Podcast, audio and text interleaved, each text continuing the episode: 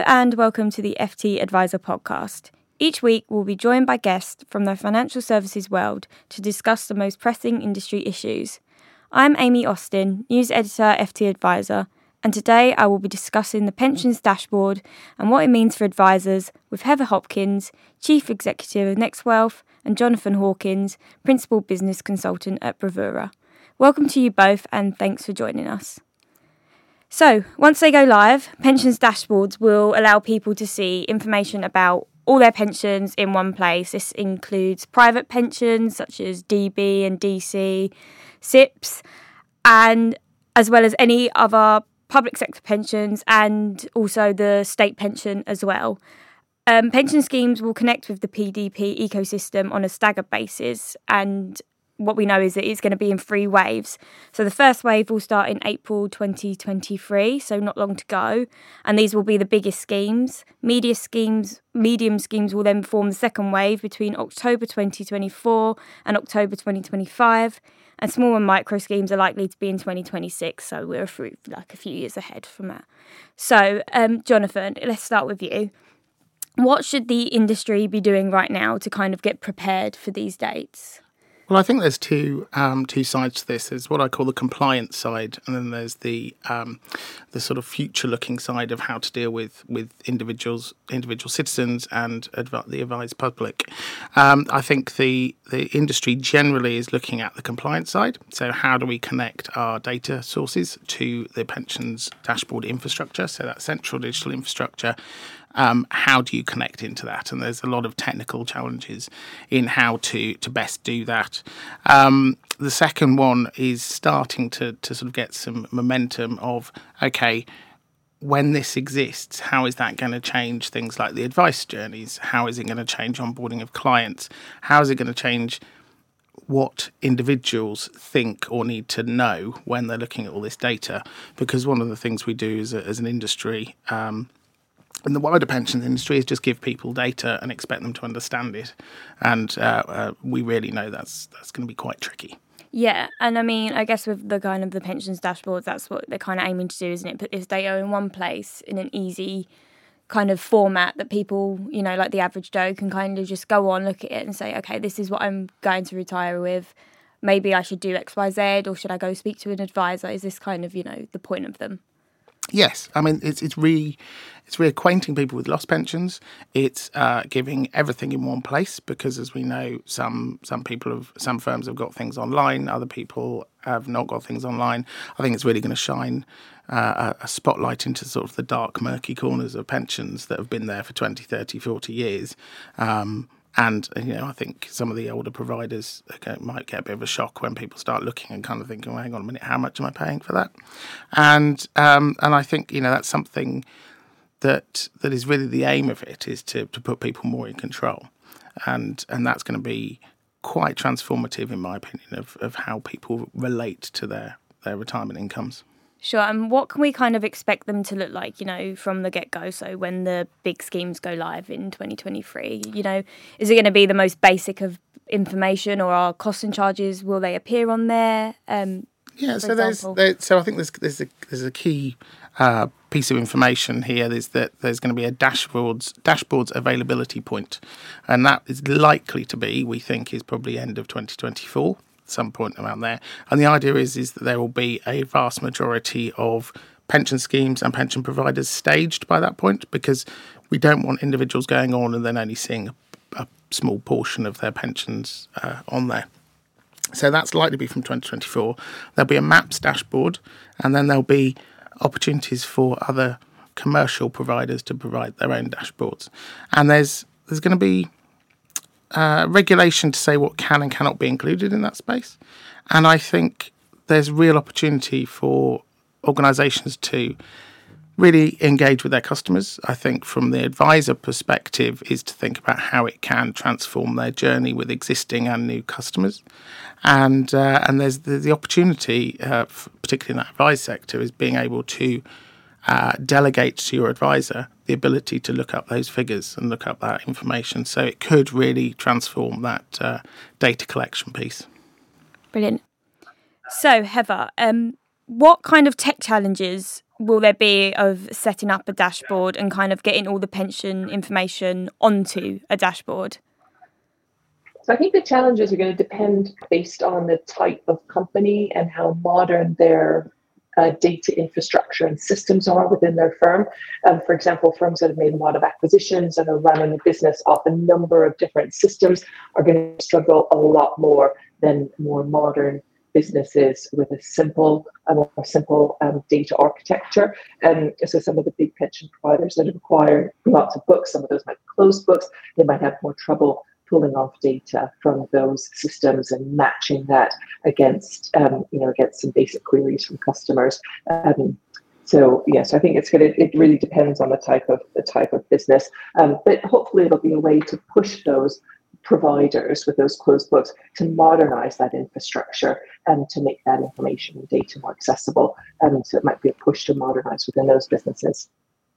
Sure. And what about kind of DB schemes? Because I know I've heard that these are going to be maybe the main problem for dashboards.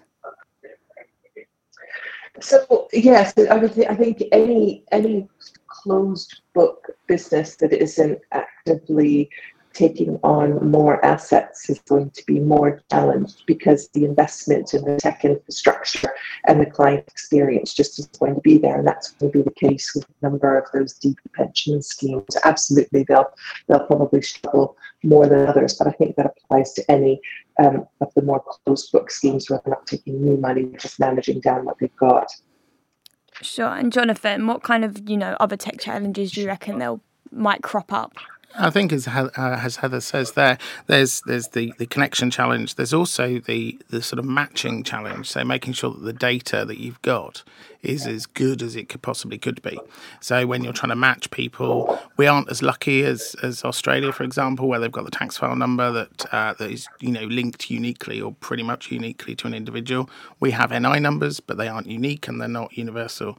So um, we've got some really individual challenges in that. So we've got to match or each each scheme that has or each uh, platform that has data for for their members and their policyholders will get a feed from the dashboard central infrastructure saying have you got for example Jonathan Hawkins with this date of birth and this NI number and you have to go through and try and match that information to your policies. That is going to be a real challenge.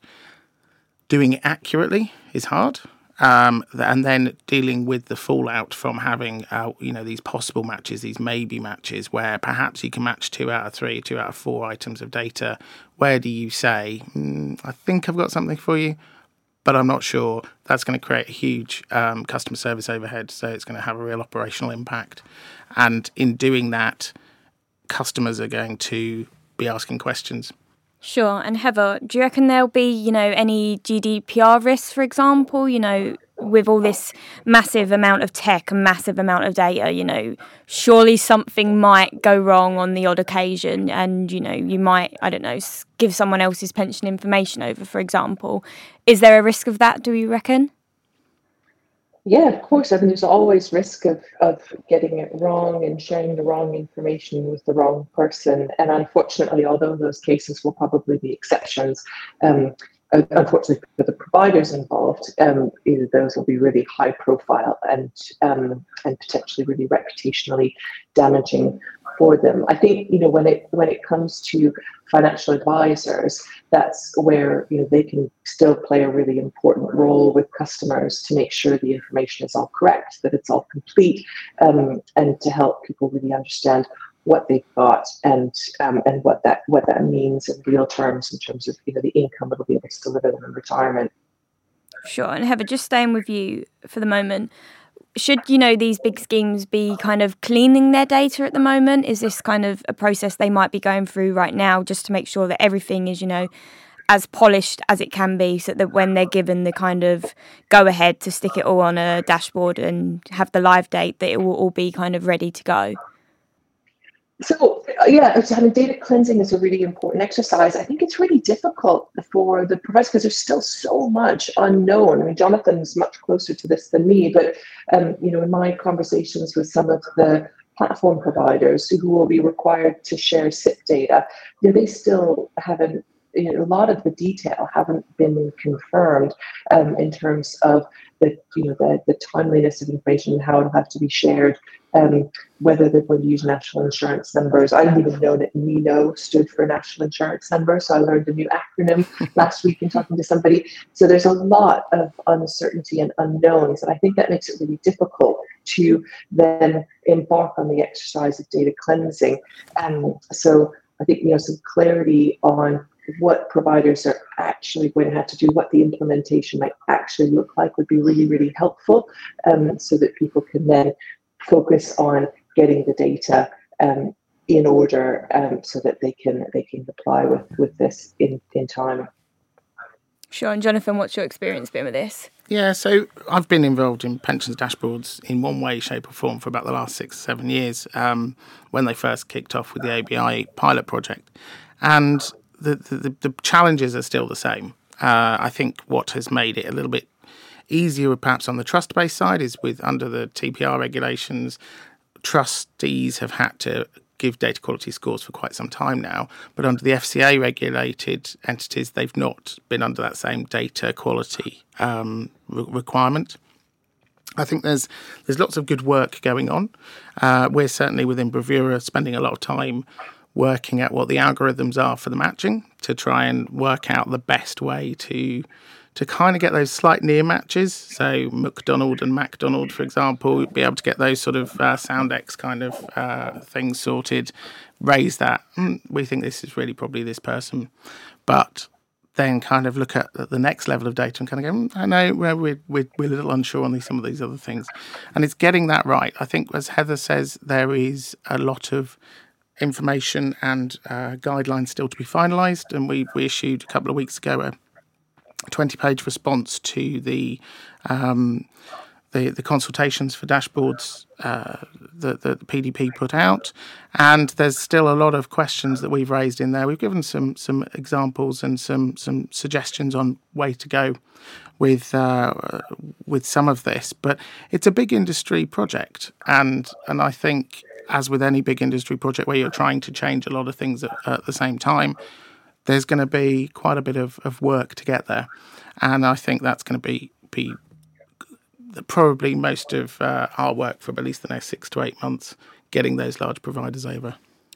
Sure. And kind of what is going to be the biggest change, you know, following the introduction of dashboards? Do we think it's going to be, you know, are people going to be more engaged with their pensions? Is it going to work? What What do you think, Jonathan? I think there are going to be more questions coming out of it. I think we're going to have um, a general uh, populace of people who are not used to looking at these numbers, and I think it's going to be for the right firms to really help and guide individuals through. So I think people will engage, but I think if we don't do it properly, people are going to get confused. And the problem is when people get confused, they either make the wrong decisions or they don't make any decision, which again could be an incorrect decision. And I think there's a lot of a lot of conversations to be had over the next 12 months or so when we're looking at the designs of commercial dashboards to to really help the, the consumer. Because I think from the advised side, it's a case of okay, what would a new advised customer be requiring? What are the requirements there? What is an existing advised customer? What's the requirements there? But for those people in the mass market of people that don't have a financial advisor and don't have anybody they can call to and turn to, what's the what's the opportunity there for them to get the right right guidance and advice? And Maps is going to do something. Yeah. But if you know, uh, what what can the advice sector offer that sure. mass market? And Heather, what do you think? What's what do you think is going to be kind of the biggest change following the dashboards? So I think the more information that consumers have, the more empowered they are, um, and and there's a lot of of research that would suggest that you know when they're more empowered they engage more so you know so i'm I, I, have been accused of being a bit of an optimist all around, um, but I'm really optimistic that this will um, you know get people more engaged with their pension, more aware of what they have. Um, I think you know often for the last you know since auto enrollment started, workplace savings has been seen as um, high volume low value business. And that's changed in the last year where the value of that business um, to pension providers, life companies, SIPP providers has, has grown to a level where it's high value business and you have people accumulating significant amounts of wealth. And so I think there's going to be some really, really interesting innovation coming out of workplace savings providers, um, firms looking to offer tech enabled advice solutions um, to be able to offer a journey to people to um, consolidate their pensions. Um, you know, providers have to be careful that they're not pushing people towards, um, you know, by offering the pensions dashboard information, pushing them towards consolidating to their own pension. But you know, the reality is is that there is a commercial um, imperative behind all these businesses. I think they will be looking to support clients in consolidating pensions. Um, and, and I think that could be a really good thing to simplify the journey for people. Advisors tell us that one of the most time consuming parts of working with a new client is getting data from providers, not, not transferring the assets, but just getting information on how much money people have, what are the benefits associated with that policy. So I think there's real opportunities to, to to provide some infrastructure around the data that will be provided as part of pensions dashboard um, to get people to save more and have better retirements. Sure, and have just staying with you, what kind of you know are these dashboards going to really mean for advisors? You know, you just mentioned there that you know it will give them a chance to get data around pensions a lot more easily. But do you think it will also kind of give them a better quality of client who are actually coming to you know these meetings? well prepared, you know, look at, have already looked at their pension, know what their pension's worth, and you know, that a better conversation can be had. Absolutely. I think, you know, the days of people outsourcing their life admin to a financial advisor and that being the main value are, are you know, numbered. Um, the real value is in the financial planning. And so the less time that advice firms can spend chasing down information on the various pensions that people have and the more time they can help people to think about are they on track to achieve the retirement that they want, to be able to gift the wealth that they want to their children, to be able, you know, to all of the, the great things that they want to help people to achieve in their life. And the more that they can spend time on that, the better. And I think Pension Dashboard hopefully should help with that because they'll spend less time chasing up information from providers on pensions. Now, yeah, I don't want to oversell it because the mm-hmm. first version is going to be pretty basic. It's not going to have all of the details on cost and all the benefits associated with plans, but at least it's you know that that first that first step. And and it's really important that perfect isn't the enemy what is it? Perfect isn't the enemy of the good. I feel a bit like george bush messing up. An expression but anyway you know what i'm talking about. Sure and jonathan what can what can advisors kind of see? Well i think it's it's a real opportunity for the advisors to uh, re evaluate their journeys with their customers. And we're doing some starting to do some prototyping within Bravura to look at what this might look like.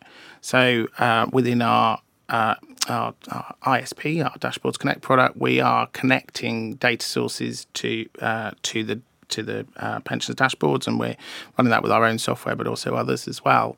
And in, as part of that testing, we're testing out some some some dashboard prototypes. So we're kind of going, well, what would this look like if we did this, and what might this look like if we did that? And that really starts to get the brain, you know, the juices of the brain going to think, oh, hang on a minute, if we connected these two things, that would really make a difference. I could see how that would really cut down the journey time for, for example, you could have a, a, a new client in with you. You could take them through a, a, journey on, on your iPad as an advisor. You could then get them to go onto the uh, pen, pensions dashboard give you consent so they so they can you can get the information for their for their policies.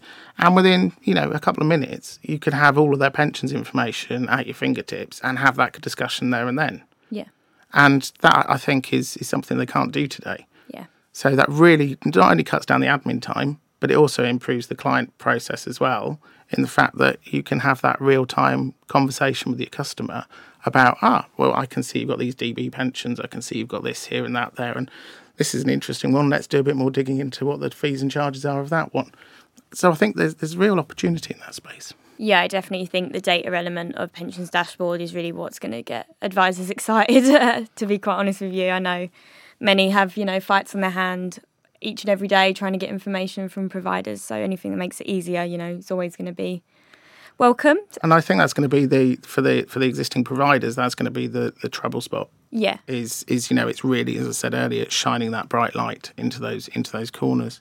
Sure. And just to kind of finish off, the question, you know, that we've been asking for ages and ages and ages, and we now have dates. Do we think we will stick to these dates, or do you think, you know, we're going to be waiting another couple of years for this to come? Is it going to be delayed again, basically?